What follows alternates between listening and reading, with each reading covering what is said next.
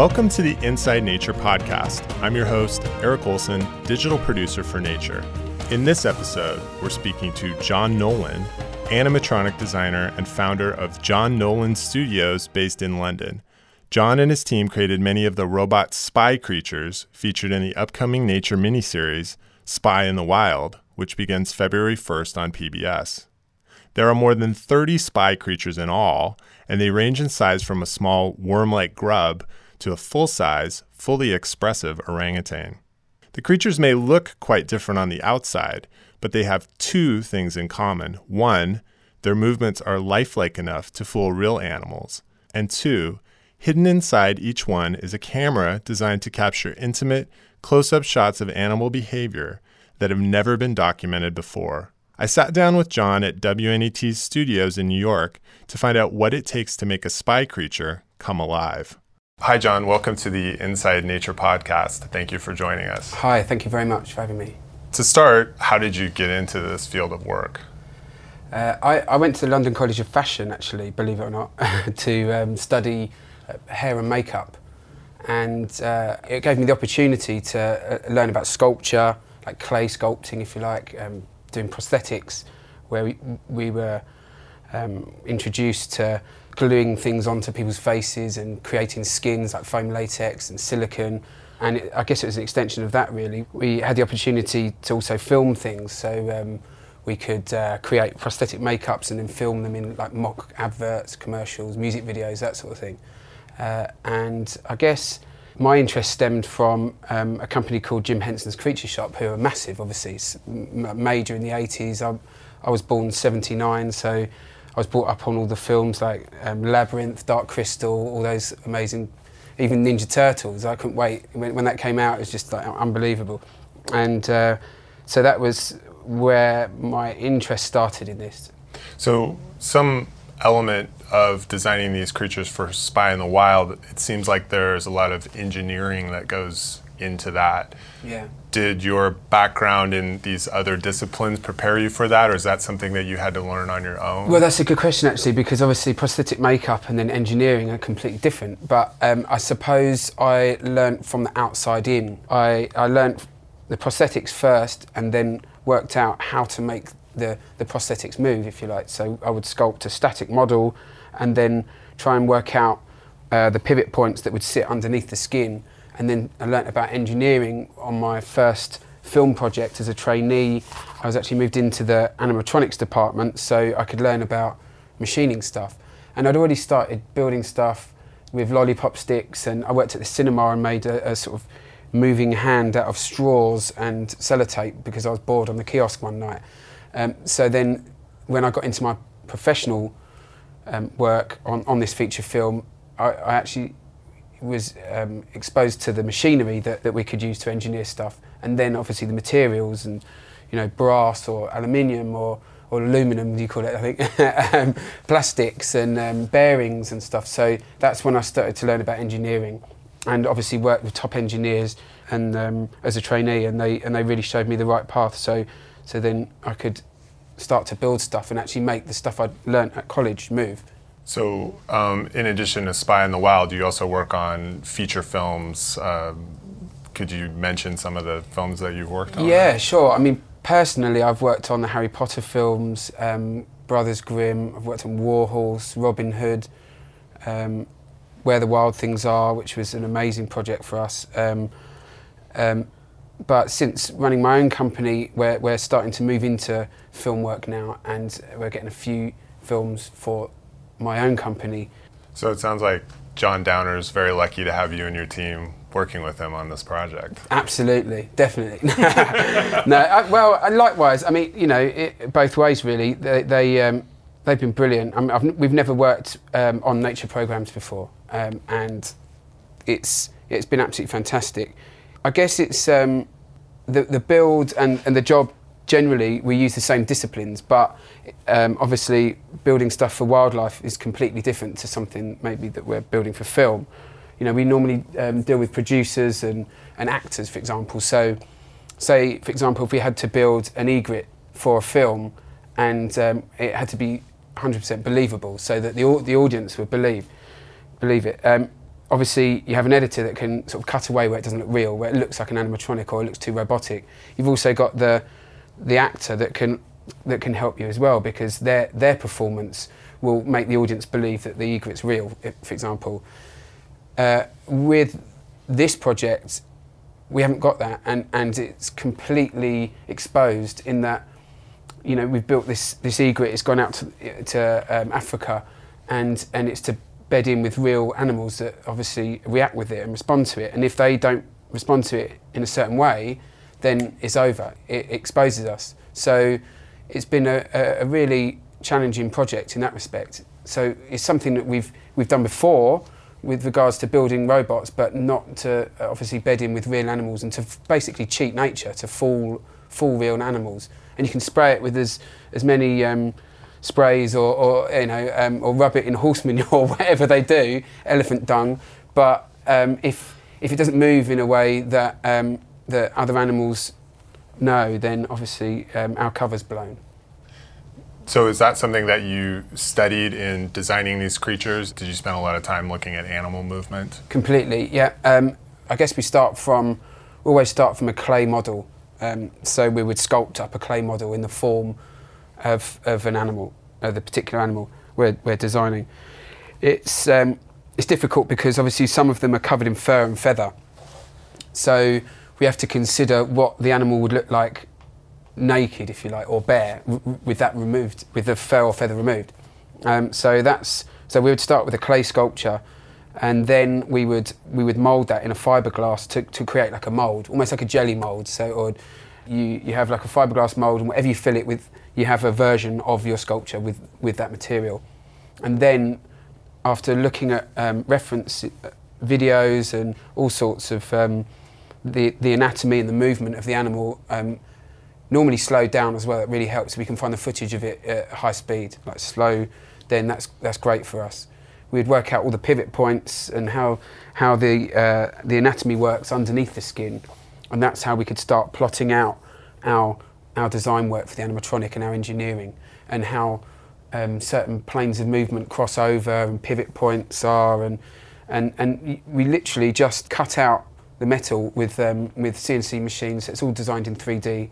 And so we can sort of see what it looks like before we cut it out, and then we literally cut it out in the machines and piece it together and drive it with motors and stuff, and then put the skin on over the top, and that's what creates the robot. That's really interesting. Thanks for walking us through that process. No problem. That's awesome. Aside from building these creatures, how are they actually controlled? There's a number of ways of controlling them. I think we've built like 23 or 25 devices, different animals, and we would normally control them with a radio transmitter and receiver, which you'd find most commonly in radio-controlled airplanes. So what that allows us to do is to have like a radio transmitter free of any wires, so we can be 150 metres away from the animal. And if you have, say for example, you have a joystick that moves up and down on the controller, that will move a motor left and right, or up and down if you like.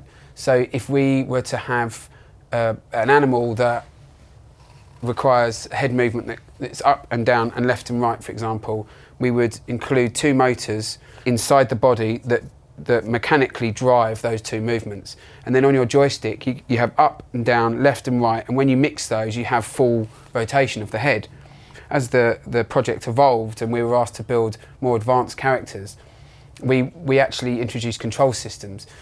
So instead of a joystick giving you an up, down, or a pan and a tilt, it would actually control 36 motors, for example, on one joystick. So it controls expressions rather than one motor. So what that allows you to have is a full expression. So it might be, for example, on the final spy creature we made, which was an orangutan. You can move the joystick forwards and that'll give you an oo. So it'll use 25 motors in the face to create an oo, and then you pull it back and it will give you an e. So it uses all those motors again to pull them back and to manipulate the skin into an e. And then you might move that to bottom left on the controller, and that will give you an e to the left side or an e to the right side to break up the symmetry of the face. So actually there were quite a few ways of controlling animatronics, and we definitely we used them within this project and all the animals that we built for it. So I imagine when you're trying to coordinate that many different motors together, that it would require some kind of computer programming. Is that true as well? Yeah, it is. It's there's programming involved. Yeah. So we back at the studio, we would actually use a PC to program the animatronics and the devices so that they were easy to use out in the wild, and they could literally put them in a backpack, trek for 10 miles or whatever. So I'm glad we didn't go trek for 10 miles with a bush baby in a backpack, and then take it out, put it in the wild, bed it in, and then control from a distance, and it only be 2 or 3 people out there. So yeah, completely. We had to pre-program everything before it left the studio. Did you have to do anything to quiet the motors in these animatronics as not to frighten the animals? Yes, that's one of the hardest things that we had to deal with in this project, in that it's almost like we get given the creature. It's like, can you build a bowerbird or a yellow hornbill? But it can't. We can't have any noise, but it has to have motors to drive it. But we've got to cut out all the noise, because it's going to be in a nest, and if the real birds hear the sound of the motors, then obviously it's going to spook them, and they're not going to react in a way that we need them to. So I think that was one of the hardest things. So we had to design them in a way whereby we could have the motors outside of the puppet. So for example, a motor is, I don't know, between 1.5 inches long, square, if you like. Obviously, you won't be able to fit any of those in a bird the size of or maybe 2 in the size of a hornbill, or a hornbill chick, should I say. So we had to build the mechanics inside the robot in a way that they were all controlled by cable runs. So we call them captive pulleys. So for example, you have a wheel or pulley at one end with a loop of cable running all the way through and back to the other end, controlling another pulley. So one pulley is attached to a motor. When that moves backwards and forwards, it's operating a pulley that's inside the bird some distance away. So what that allowed us to do was have a cable run, almost like an umbilical of cables that came out of the animatronic bird, maybe 1 meter away, and then you had like a block of motors that we could bury in the sand or hide in a tree stump or something like that. So actually, the only sounds that were coming from the puppet end were levers moving or clicks of engineering or motoring. Mechanics. So that was it, really. And in fact, on the hornbill, we put a mini MP3 player and a speaker inside, so that we could actually include a call to its mother, so that it would entice the adult birds to the bird box where this hornbill was. How big was the team of people that created all of these creatures for the Spy in the Wild miniseries? Everybody's freelance at the studio, and we've probably gone from 3 people on one spy creature to, I would say, there was probably about 12 on the orangutan, I would say, maybe even more, maybe 14 people. So we had a team of a couple of people doing the sculpting, a couple of people doing the animatronic side and engineering. We had mould makers, we had people doing... the head was made out of silicon skin, so we had someone pouring silicon skin for the head, because it's got the translucency that's required for the face. The body was made out of foam latex, so we had a foam runner. We had someone individually putting, or a team of people individually putting hair and fur into the body. A painter to do the artworking on the skin. And then obviously puppeteers and people to program the movements, which is what I said before about the preloaded expressions. So I would say for the orangutan, there's probably about 12 or 14 people involved. So which was the hardest spy creature to create? This is really tricky because I'm stuck between something that's really small and the most. I mean, one of the most advanced ones we did was the orangutan, which was such a lovely one to build. The thing is, with apes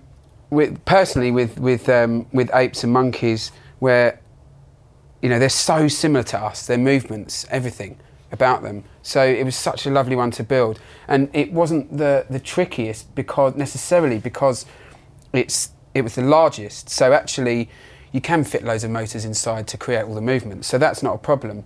So I'm sort of stuck between saying it's the smallest ones that are the hardest because there's no room to put anything. The mechanics become so small, it's almost like a Swiss watch or something.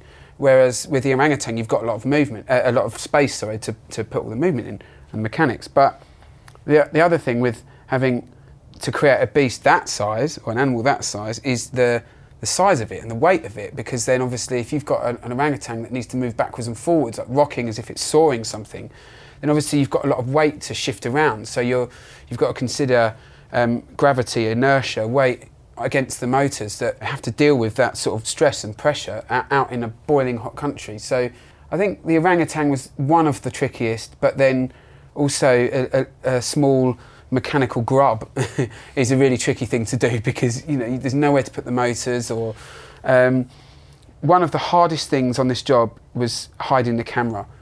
The guys at John Downer used a number of different cameras that were all modified. So 1 minute you'd be working with a camera the size of five pence piece. I don't know if a centimetre, if you like, diameter, and other times you were working with a camera that was much bigger, 2-inch square or something like that. So, to try and hide a certain size camera inside an egret head was really tricky. Probably the orangutan was the best with regards to how we hid the camera, because we still managed to have full eye movement, including blinking, tracking. So when you would look up and down, the eyelids would track the eyeball and it would blink in any position. And we managed to actually put the small camera inside the eyeball so the eyeball could still move around, and that's the first creature that we managed to do that on. So that was probably the trickiest with regards to hiding the camera. That was creature creator John Nolan. You can catch all of John's spy creations in the upcoming Nature miniseries Spy in the Wild, starting February 1st at 8 p.m. on PBS. Check your local listings for the details. And be sure to check out all of our podcasts, full-length episodes, behind-the-scenes footage, and much more at pbs.org/nature.